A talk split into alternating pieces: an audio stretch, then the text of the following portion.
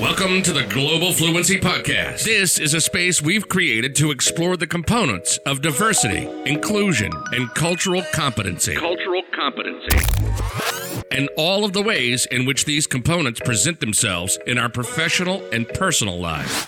Be it language, culture, socioeconomic class, gender, race, ability level, age, or so many other identifiers. Everything begins with a conversation. Conversation. Join us in this space where we seek to empower, educate, and uplift by creating authentic conversations on issues that affect us every day in every way. We look forward to you joining us in our discussions with everyone from thought leaders, diversity and inclusion strategists, students to CEOs in the corporate, education, and nonprofit sectors. Let's discuss how we can better understand differences and leverage commonalities. Let's do away with political correctness explore ideation, build community, and create allies. Let's start an authentic conversation. This is the Global Fluency Podcast.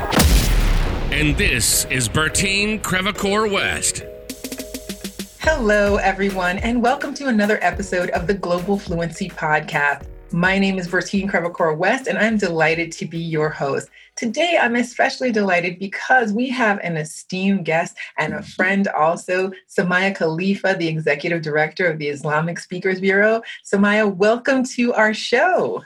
Oh, thank you so much. It's an honor to be with you today. Well, I'm delighted to have you here. And so I'm going to tell our listeners a little bit about you. Everyone, Soumaya Khalifa is a seasoned intercultural consultant and executive coach with a strong background in business and human resources. She's the CEO and founder of Khalifa Consulting. Ms. Khalifa works, well, enjoys working with her clients to drive their business and personal success as they work across cultures.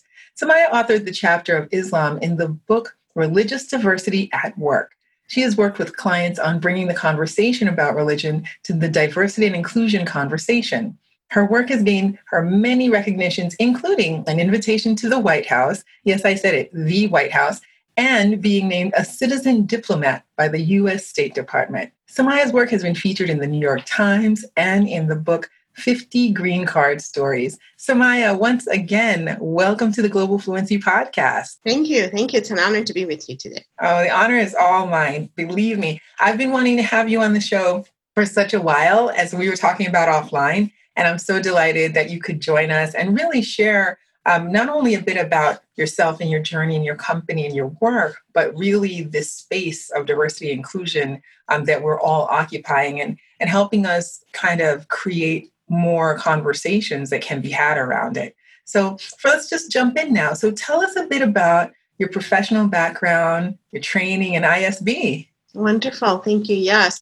So, my professional background is I uh, grew up in corporate America, if you will, and uh, did human resources for many years, including a lot of work in diversity and inclusion, uh, project management, minority and women leadership forums, and you know, I believe that everything and anything that we do through our, throughout our lives comes back to help us in whatever we're doing now.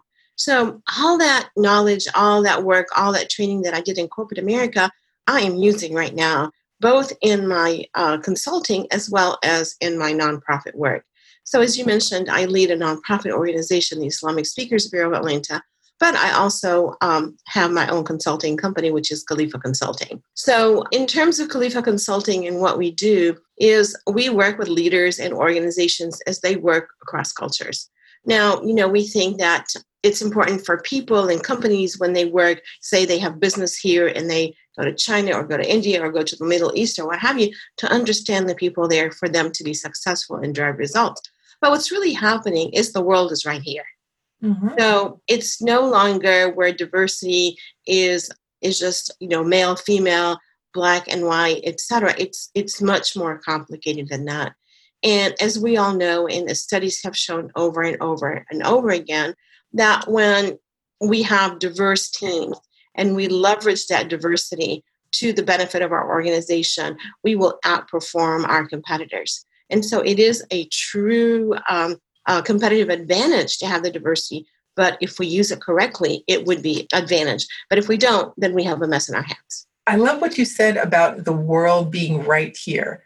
I yeah. think that that's a fantastic thing, especially since um, we're both based in Atlanta. And as I said to you offline, when I first met you, I didn't even know about the existence of the Islamic Speakers Bureau. And when I attended your annual event um, last year, I was just blown away in just the best way possible. I felt like I was in my element because I love diversity within diversity, right? right. And I was just looking at the sea of just different people, different perspectives, different faces, um, and the allies that were there as well. And so mm-hmm. it was just uh, an amazing event. And so I knew I wanted you to be on the show and, and talk about that work, but I also talk about the importance of Khalifa Consulting because I always say if people want to do something successfully, they have to niche down, right? And so I love that you're specifically focusing on having people learn about Arabs and Arab Americans who are living right here with us, our neighbors, our friends, who also happen to be our co-workers, right? So as opposed to you know having you know learning what to learning cultural norms about um, people that are abroad we can learn how to really and truly work with our colleagues in a way that will not only be good for ourselves personally but for the team the mm-hmm. corporation mm-hmm. the company and i think that aligns us more with the vision and the mission of the company right and that's just that's just a recipe for success i really really think it is so right. Let's get to the next question then with regard to cultural competence diversity and inclusion what clear goals has this helped you establish in your work that's a really good question you know looking back at my life um, I, I was born in egypt and as a young child my parents put me into a french catholic school for girls mm-hmm. and so from the age of three I was bicultural in a sense because I was exposed to both the Egyptian culture and the French culture. And uh, just an anecdote, and when my parents decided they're going to move to the United States, I remember I was in tears. And my mom said, Why are you crying? Is it because you're going to miss your friends, miss your grandparents, miss your home, miss whatever? And my reply back to her that many years ago was, no, I'm going to lose my French and I'm going to live in, a, in an English speaking culture. So, uh, you know, the, wow. the, French culture, you know, sees itself as much more superior than English in the mm-hmm. English world. So that was so much ingrained in me. And now knowing what I know about cultures, etc., I'm just fascinated as a child how I reacted to that. So, in terms of diversity inclusion and how that impacts me every single day, is we all live in different worlds uh, we all live in different cultures, whether it's uh, our culture at home, uh, our culture at work, our culture in whatever organizations we belong to, soccer clubs, whatever. Uh, we tend as human beings right here, right here in Atlanta, right here everywhere else in the United States, we tend to be able to style switch. That's what we call it, mm. where we know what are the norms within a certain culture and we know how to act and, and be part of that culture. And sometimes, you know, the, the learning curve is we don't know what we don't know. And then we know what we don't know. And then we work hard at knowing what we know. And then where it comes automatically, where we are unconsciously switching styles without even knowing it. It's like a child uh, who is, say, two or three and has been brought up in a bilingual uh, culture home. And they know who to speak Spanish to and who to speak English to, or French to, and English to, or whatever languages are spoken. And they just do it without even thinking about it. Nobody has taught them that. So I think that people who live in different cultures and are able to style switch and they've gone through the learning curve, they do it without even thinking about it. But before we, we get to that, it's being aware. Awareness is really important. And one of the things, whenever I do cultural training um, or coaching, is people are are you telling me to become more American if I'm doing cultural training for the US? Mm-hmm. Or are you telling me to become more of an Arab? No, I'm not telling you, or we're not telling you to be anything. All we're saying is having that self awareness. And the big aha moment for the clients um, that I have and many of my colleagues have is it starts out by becoming more self aware in what, what am I doing that is culturally mandated, right? And then what is the person I'm working with? Why are they acting differently? And could that be from their culture or from what? Understanding where they're coming from. Mm-hmm. An example would be uh, direct and indirect communication. The US cultural norm is to be direct. Very, yes. right? We're not, of course, as direct as say the Germans are, but we are we are on the directness side, right? We mm-hmm. tell it the way it is, the, and how we want it exactly. Uh, when you come to the Arab culture, or maybe the Chinese culture, or the Indian culture, uh, they have this concept of saving face. Yes, indeed. Yes, indeed. Right? And so when they do deliver a message or when they say something, then it is more in an indirect way. So they won't make the person they're communicating with uh, lose face. Mm-hmm. So you have a clash right there where the, the direct communicating people are saying, what in the world are they doing? They're just beating around the bush. Can they just say it? yeah, yeah. And then the people who are indirect communicators will look at the direct communicators and they will say they're so rude. They don't have any finesse. Mm-hmm. And they just be more, more, uh, more political, more. You know, they don't have to be so blunt. This is mm-hmm. this is so you know not nice to to speak and to communicate that way. So we see a lot of those differences. And if we're not aware, we just think that the person is being ugly or the person is just wasting my time. Uh, in the contrary, they're being respectful mm-hmm. within their own cultural framework. Oh my gosh, Soumaya, so many gems from that. Just so many.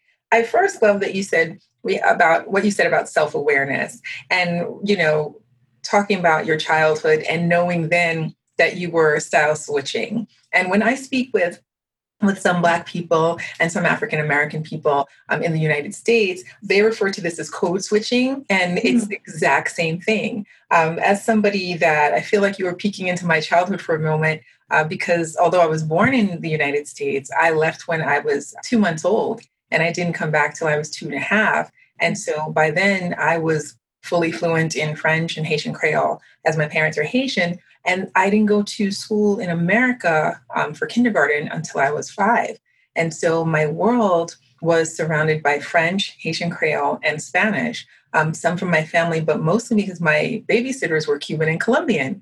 And so I was an American who spoke no English. Mm. And it was really interesting because you're making me recall um, knowing who to speak French to, knowing who to speak Creole to, because in Haitian culture, that that is a, a huge linguistic, cultural path that needs to be navigated, sometimes very carefully as a showing of respect, right? But even, you know, who to speak Spanish to, who to speak English to, right? First, it was a matter of communication, but how do children know to whom you should speak what? And innately, we do because we're innate with that cultural information that's been poured into us, right?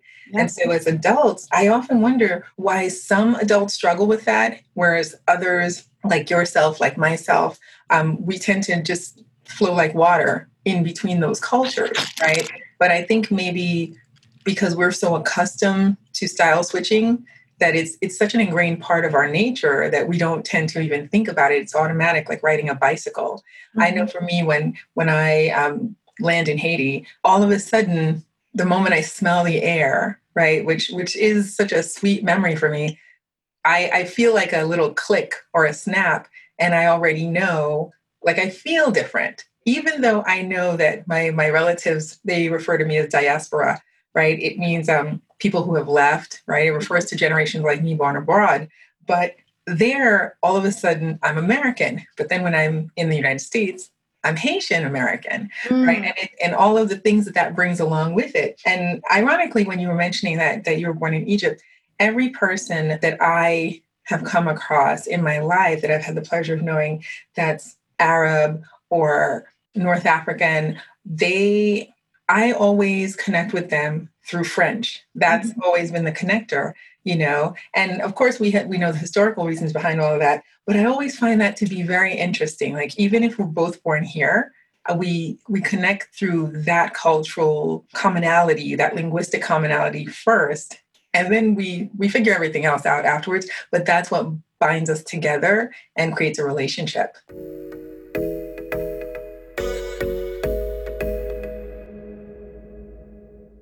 We would like to take a moment to thank our sponsor. Westbridge Solutions is a professional training company focusing on diversity, inclusion, cultural competence, and soft skills trainings. Westbridge Solutions offers a variety of innovative training courses, both in person and online, live and self paced.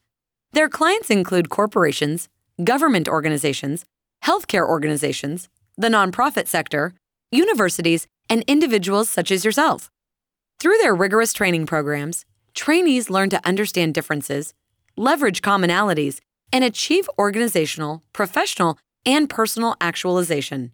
To learn more about Westbridge Solutions, please feel free to visit their website at www.westgrouptraining.com or follow them on social media on Facebook and Instagram. Westbridge Solutions, empowering professionals for success.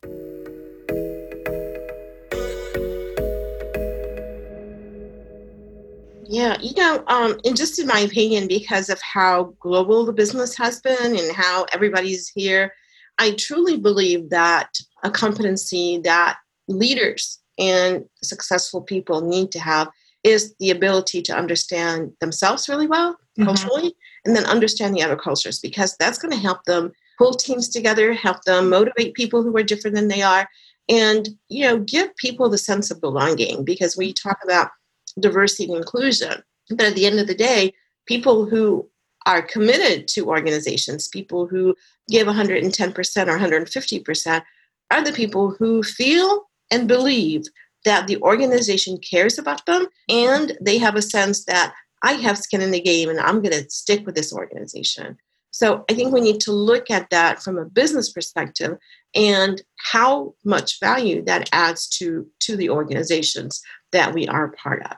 Absolutely. Everybody definitely feels the need to be seen. And I think as you stated when when people don't feel that they have that skin in the game, when they don't feel recognized and, and seen for their authentic selves or or even i like to say if people don't feel that psychological safety that will allow them to show up as their authentic selves at work then the whole company loses. The team becomes less productive.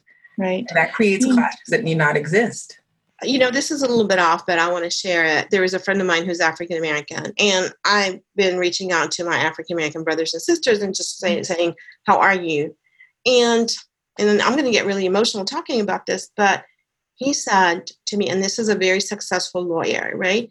Uh-huh. He said, the majority white community does not see us as human.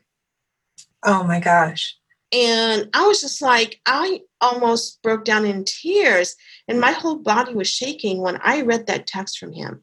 Uh-huh. And so, we really, as humanity, we cannot we cannot we must not it's, it's not that's not the way god has created us he mm-hmm. created us all equal and we need to see the beauty and the value of every and each individual that we have in our organizations that we have in our life we cannot say this person is short or this person is tall or this person is is too black or too white or too whatever. I think i mean with with the current uh, covid-19 we need to wake up as humanity. We really do. And we need to feel the sense that we are one humanity and we need to work together as such. We're not going to overcome all the uh, the pandemics and all the world crises if mm-hmm. we are not together and we value each other uh, as fellow human beings. Well, thank you so much for saying that. I, I sincerely appreciate that personally and professionally. And this was, and I, I commend you on doing something that I wish more leaders would do, which is acknowledgement, right? And I, I'm a lover of political history and political science. And so I think that when we don't look to the past, you know, we are doomed to repeat it, you know, to paraphrase the, the famous quote.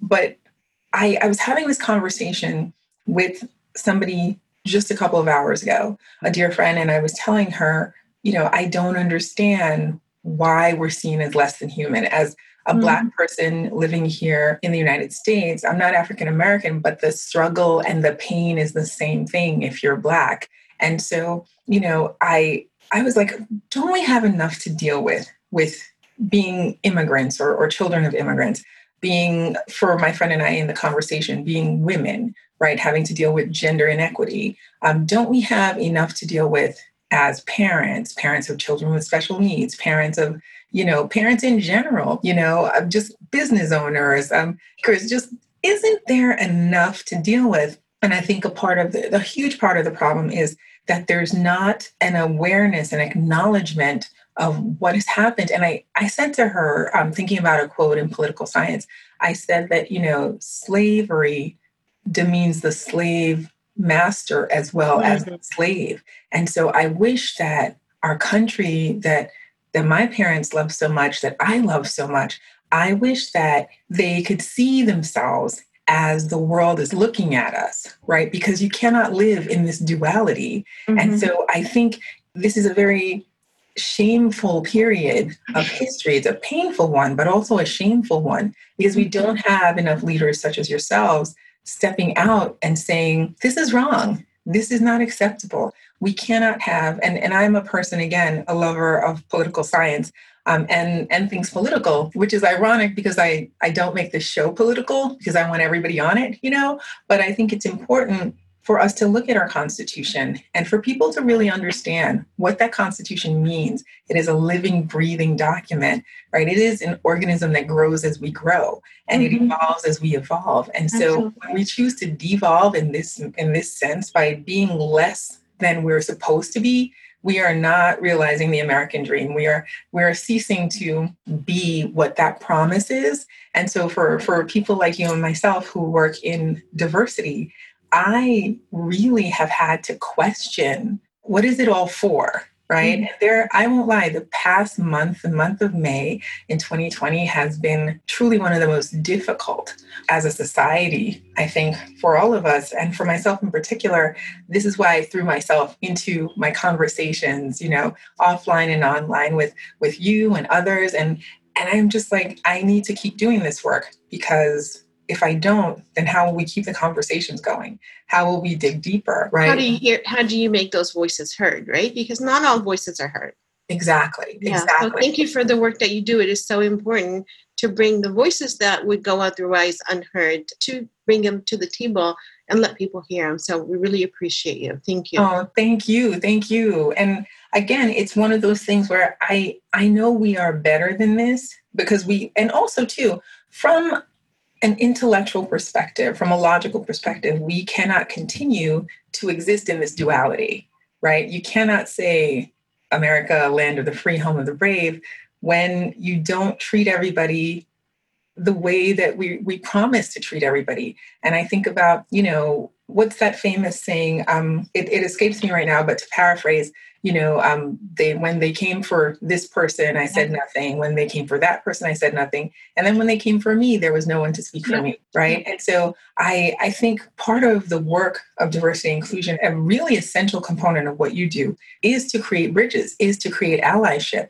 through learning, through understanding. And I often think to myself, especially of late, why is it that Germany and South Africa, two countries with these histories of just racial tension, cultural misunderstanding, and turmoil, how is it that they have come to a better place? Not a perfect place, but a better place. And it was because of acknowledgement. That led to reconciliation, but that came because they had to learn and acknowledge what happened, but also through self awareness, right? And right. and people having an, an engaged dialogue. So I I know I took us off on a tangent, but you know I love tangential conversations. so they're the best. They're the best. they are the best. They are the best. So, what prompted you to create discussions on working with Arabs and Arab American populations? Like, what role does this play in relationship building? Sure. Well, actually, I got into the intercultural world by mistake. Best mistake ever. I know. It's just like really uh, amazing um, I lost my job. I was working for a Fortune 100 company, and it went from being a Fortune 100 company to uh, becoming a private a company uh, just overnight. And my whole department, which was organizational effectiveness, kind of went away. And it gave me an opportunity to think about what did I want to do when I grew up, which, by the way, I haven't done yet. I'm still growing. it's okay. We're not allowed to on this show. and so, um, you know, I, I, was really doing a lot of soul searching and, and finding out what is it that I can do to bring my whole self to, to my clients and to the work that I do?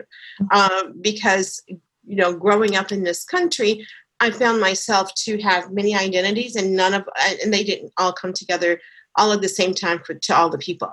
Mm-hmm. So uh, when I was okay with who I was, and I really wanted to go out there and help people uh, understand and build bridges of understanding, and the first run at it was when I started the Islamic Speakers Bureau, which was in August of 2001. Mm-hmm. And that was my like coming out in the world saying, hey, I am an American, I'm Muslim of Egyptian background. and here's what the Muslim community is all about. Mm-hmm. So that was while I was having a uh, career in corporate America. But in about 12 years ago, when this whole thing about my job, et cetera, I needed to kind of reinvent myself. Mm-hmm. And just by accident, talking to people, uh, I found out about the intercultural world. And I said, this is exactly where I can add value and bring my whole self together to people, uh, to my clients. And I just absolutely love it. Absolutely love it. And it brings my corporate experience, it brings my nonprofit experience, it brings my uh, connections in Atlanta and everywhere else. So I do also a lot of cultural training for people coming into the United States. Mm-hmm, mm-hmm. Uh, so what is it like? Uh, you know, I've done trainings for people coming from India, from Europe, from South America, from all over the world, from Africa, and help them understand what is going on around them. You know, just a simple example mm-hmm. with, um, you know, when people say, "Hi, how are you?" Yes, it's a cultural shock. yeah, and it's and people want to say, okay, they're asking me how I'm doing. Let me tell them how I'm doing. And then the training, it's it's really being nice. It's not more than that. Exactly. So do they really not want to know? So why are they saying it, right? and so so simple things like that, or it can be um, I'm in meetings and if I don't have anything to say, I'm not going to say it. But these people are are speaking up and, and and telling them about you know all the things they're doing. And to me, that's just normal stuff. I don't know why they're reporting on it. So we have to talk about you know um, individualistic culture and how me as an individual or you know anybody as an individual needs to tell people what a great job they are uh, doing and who they are and all those things because if they don't nobody else will right so mm-hmm. that becomes a, a big aha moment for people and what do they want to do with that? Right? So so understanding the background and understanding where other people might be coming from helps them ground themselves into maybe this is not what i'm seeing or this is something different than mm-hmm. my perceptions are. So it's it's um bottom line is helping people being successful in different cultures. Um, there is a misperception in my opinion that if i am an a player in culture a then I could pick myself up and go anywhere in the world and I'm just going to be as successful. And right. the answer is no, you yeah. will not be successful. That's you have to understand the culture mm-hmm, mm-hmm. and how it navigates, and then being able to navigate through that, and then you can be successful. But you can't pick up and transfer and think that you're just going to plug in and the world is going to go on the same way. You know, when I'm hearing you say that, that makes me think about humility right? Mm. What that actually means, right? So there's the self awareness component, and then there's the humility component that has to go together for us to get that. that next place, right? Because what I found is when I, I'm talking to friends and colleagues, and this was especially, I would say, you know, easily 10 years ago when you first enter into the corporate world, like 10 or 20 years ago for me. And people would say that to me all the time, right? And and I shouldn't even say that long ago. Um, because recently, as recently as a couple years ago, someone said this to me. Oh yeah, you know, why don't people speak English when I go away and blah blah blah and the French are so rude. I hear that so much. And I asked them, why do you think the French are rude? Just as an example. And right. they say, oh, because you know, they get so angry about, you know, when I'm asking them directions. And I said, Well, are you asking them directions in English or in French? And so they say, well, in English, of course, everybody should speak English. And that's one of those key components that I never understood is, and maybe it's because I'm someone who's multilingual, you know, multicultural, and I can, you know, slip into one world or the next. But for me, they're never really separate. They're like circles that are intertwined. And so right. that makes the totality of me. And so yeah. I said, well, have you ever thought about, you know, just asking, learning how to say something in French and and if you try that you might get a different response. And and that's you know and then that person said well they should speak english. I said who said they didn't? Right? Mm-hmm. but you're in their country and you're visiting them. And i think because of our our preoccupation quite honestly with american exceptionalism when we travel to other places we forget other countries think they're exceptional as well right? Yeah. and and so the french like even my my own husband when we first uh, started dating he said well french people are so snooty. And i said how can you say that? And he used to tease me about that because my first language was french. And i said you know better. And, and of course he does but I always thought it was so interesting. And then he decided to learn some French. And I Oh, said, wow. Yeah, that, that's why I had to marry him, Soumaya. so I said, Well, you put in a good effort. I'm going to say yes. But Oh, that's sweet. he decided to learn some French. I didn't say it was good French. He's trying. but right, that's all that matters. You know, uh, what you said about going in and thinking not everybody should speak English, etc. There is a term for it, and it's called ethnocentric. Mm, And ethnocentricity is like my culture is the best culture, right. um, and I'm going to measure all other cultures based on my culture. And then a lot of times when I have clients who have that mindset, and like you said, that a lot of different countries think that they are the you know the center of the, the universe. Mhm, Uh, mhm, it's not just the Americans, but others as well. sure. When they do that, they have the hardest time moving to a different culture Yeah. because It's they the different cultures as uh, less than, not as civilized. Uh, my culture is better, and if whatever whatever they do, if it's aligned with my culture, then it's a good thing. They're civilized, they're great. But if it's not, then they're not as good as. So Absolutely. it, it's really interesting that you bring that up. And I love that you mentioned that it's not only limited to American culture, uh, because I have relatives that, you know, uh, measure the world by the Haitian standard, you know, Right. and so when they come here, and particularly my older relatives, right? And so when they come here, it's it's a harder transition for them, right? Right. They are seen as inflexible um, or more inflexible when really they've just they're they're ingrained to believe that it's it's like they're programmed to believe that because of ethnocentrism um, ethnocentrism yes i'm saying it but but I, I really love that you mentioned that because it, it does shape the way our cultural lens is formed and i think it makes it harder for us to adjust and and when we are able to again get back to that humility component then we're able to say okay well this person does this differently but it's just as good as the way that I'm doing it because we got the same result, right? And I think when you work on teams, that's when there's an opportunity for that that garden to flourish, right? When we have an understanding that different isn't bad. So Right. then let me ask you this. What three things would you like our listeners to know about working specifically with Arab and Arab American people? Sure. Yeah. So, three things that are important to know is that Arabs tend to be more relationship focused. Mhm. That if somebody gets a job to do, then they want to know all the team members. They want to build trust. They want to know everything to know and they want to become friends. And then after they have that, then they will start working. Uh, when you look at the US culture, on the other hand, it's task oriented, right? So let's see what we have to do. I don't need to know your name. I just need to know you're competent. Let's get working and and you know produce results real quick.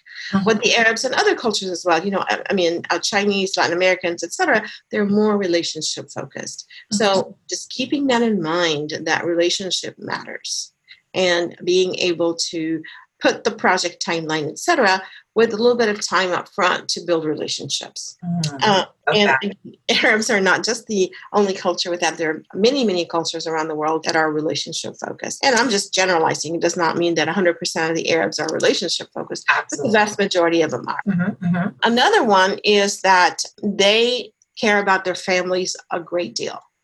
Because their families, the family is the unit that gives them strength, that gives them who they are. And their name structure is even based on their family's name structure. So you would find a person's first name, then their father's first name, then their grandfather's first name uh, from the father's side, etc. So who they are and what family they belong to carries a lot of weight.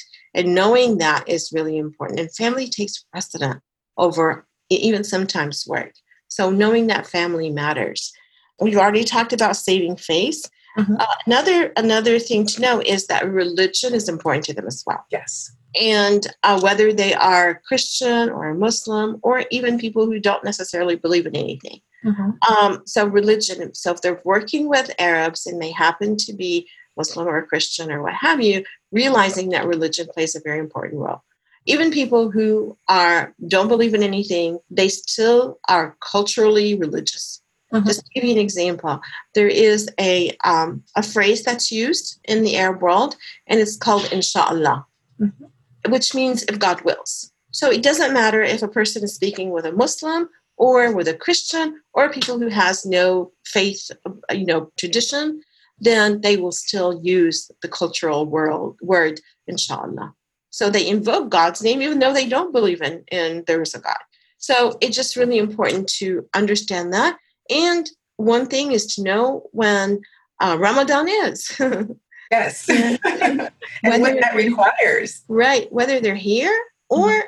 if they have to travel overseas and they need, hopefully, after the COVID 19 is over, but to know when Ramadan is and stay away from uh, Ramadan doing business there, and also know the holidays, know the weekends, when the weekend is, because the weekends are not Saturday and Sunday. In most countries, it is Friday and Saturday. So mm-hmm. being aware the cal- the calendar, being aware of the religious traditions is really important. So again, relationships, family, and religion.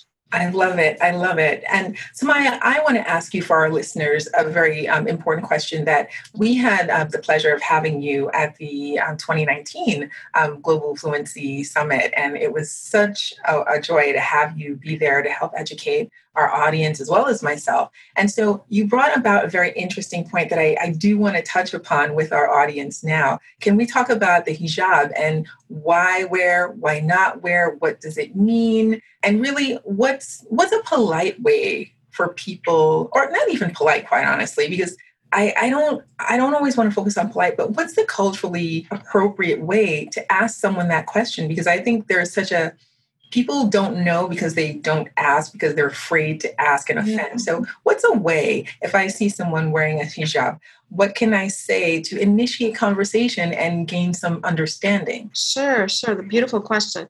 Oh, first, the hijab is the scarf that women, some women choose to wear to cover their hair, and they do that as a sign of modesty. Um, they believe that that is the way that modesty is presented within uh, communities and within cultures. If we all look at the Jewish tradition and the Christian tradition, etc., we see that women do cover their hair as well. Uh, one time I was working with a Jewish gentleman who was uh, Russian, and every time he saw me, he says, "You remind me of my grandmother." And I say, "Oh, really? Well, you know, why?" And he said, "Well, she, she used to wear the same scarf like you do." Said, "Okay, well, that's a compliment for me." so, so it's it's a sign of modesty. It's it does not mean that a person who wears the, the head cover uh, is more religious than a person who is a Muslim woman and it does not wear it. It's a personal choice. It has to be done with the woman's own conviction, and that's the right thing to do. Um, if somebody wants to ask about the, the head cover, it needs to come from a place of really wanting to know, right?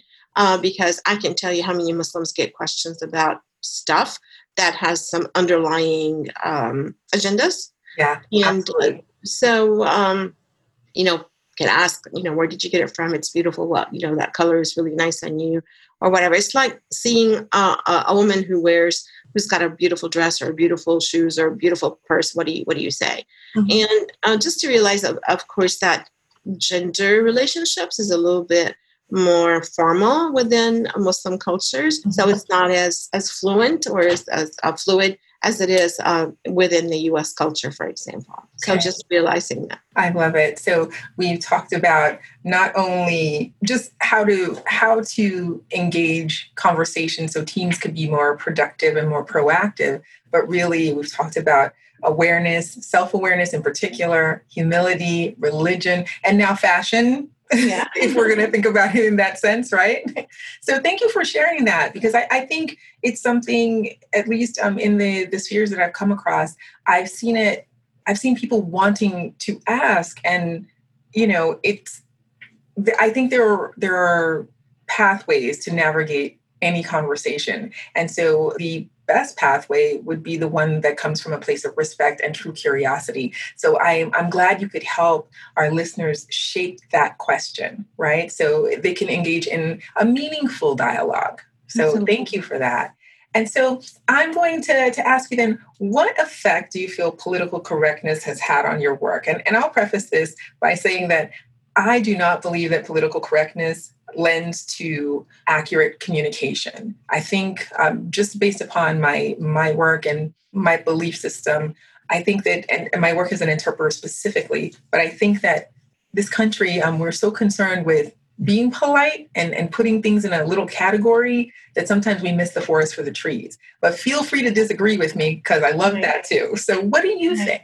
I think it's somewhere in the middle, right? So if somebody is just really blunt, and lays it the questions or the whatever it is just very bluntly and given that the world is not very direct most of the world is not very direct communicators um, that might not fall too well so and like you said being too politically correct uh, it's almost like being in handcuffs right we can't really say anything or do anything Absolutely. but i think somewhere in the between in my opinion would be the appropriate way uh, I want to ask my questions. I want to be able to get answers. I want to be able to be educated. But at the same time, I don't uh, offend anyone. So, in my opinion, just the middle of the road somewhere is, is a good is a good place to be. Absolutely, absolutely. And so then, how has your work within the diversity and inclusion space affected your interactions with other people, both professionally and personally? What does Soumaya take home with her in her mind's eye? I have to tell you, I think I have the best job in the whole wide world. So do. I love the work. Oh my gosh. I just love it. I just love it. Um, every time I think I've heard it all or seen it all, um, I get challenged with clients who have um, situations or who see the world differently and having conversation with them it just broadens my horizons and um, you know from the different foods of the world from uh, just a different perspective from getting an insider's perspective from different parts of the world about what's going on where they came from or what have you uh, to me that just keeps me going. It's it keeps me going.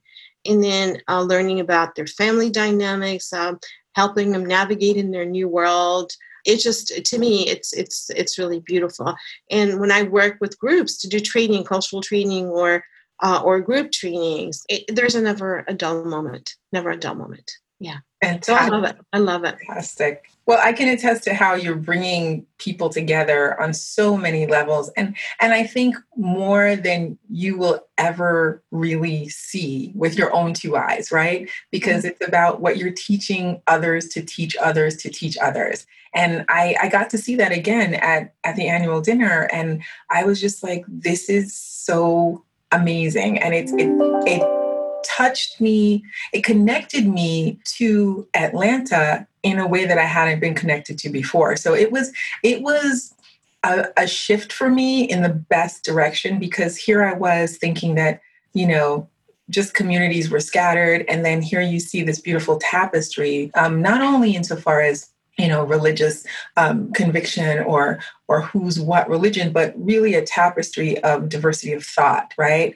And i mean i wish you could have sat at my table. We had the most amazing conversations. And then i was looking at all the other tables thinking they're having these amazing conversations too. So i dare say the work that you do i I know that it is having a tidal wave of impacts, not only here and, and not only personally within each of us that gets to benefit from it, but I really do think globally. And I just, I'm so grateful for someone such as yourself in the world that is creating these pathways and these channels for us to continue to grow and evolve through conversation and through education and through training and knowledge and, and really just fostering these relationships that are going to honestly not only be life affirming but life changing for so many. Thank you. That's very kind of you. I really appreciate that. Thank you. So now, Soumaya, as we're wrapping up the show, what are two things you'd like to impart upon our listeners? Oh, well, first off, is it's a challenge uh, for each and every one of us is to get to know somebody that seems to be different than you and I are and get to really know them. Mm-hmm. I think people will be very pleasantly surprised. The second thing is taking action in terms of our current situation in this country. The race issue that's in this country is something that I am so scared of. Mm. And if we don't address it, that might be the beginning of the fall of this great nation. And I would hate to see that happen. I mean, it's serious stuff. Yeah, absolutely. It's absolutely. really serious stuff. And as you said, the whole world is watching us. And let me tell you, we don't look pretty. We don't look pretty at all. And so, um, you know, and we can do it. We can do it. And racism is a disease of the heart. And we need to look at our hearts and we need to get rid of that racism in all our hearts. Absolutely. So my I could not country, what it needs to be. Absolutely, absolutely. Thank you so much, Soumaya, for being on the show today. And I want you to tell our listeners where can they find you if they want to connect with you, if they want to learn about Khalifa Consulting or the ISB, where can they find you? Sure, yeah. So uh, Google my name, you will find me. But um, the website for Khalifa Consulting is uh, khalifa.consulting. That's K H A L I F A dot consulting. And for the uh, ISB, it's isbatlanta.org. And phone number is 678 523 5080. 678 523 5080. Thank you so much. Thank you, Soumaya, for being on the show. So, everyone, you've heard it here. Learn more about Khalifa Consulting, get in touch with Soumaya, learn more about the Islamic Speakers Bureau. And once again, I am Bertine Crevecoeur West, and I'm delighted to be your host for this episode of the Global Fluency Podcast. And as always, remember, have these conversations, whether virtually or in person, about the episodes. Um, think about what we've discussed today and start a conversation about this with someone you know, or heck, someone you don't even know. so make that your plan for today and for every day. And as always, let's keep the conversation going. Until next time, everyone. Thank you for joining us for this episode of the Global Fluency Podcast. Tune in every second and fourth Tuesday of the month at 10 a.m. for our latest episode. Connect with us on our social media. You can find us on Facebook at Global Fluency Podcast and on Instagram at Westbridge Solutions LLC. Global Fluency Podcast. Understanding differences, leveraging commonalities. Let's keep the conversation going, going, going.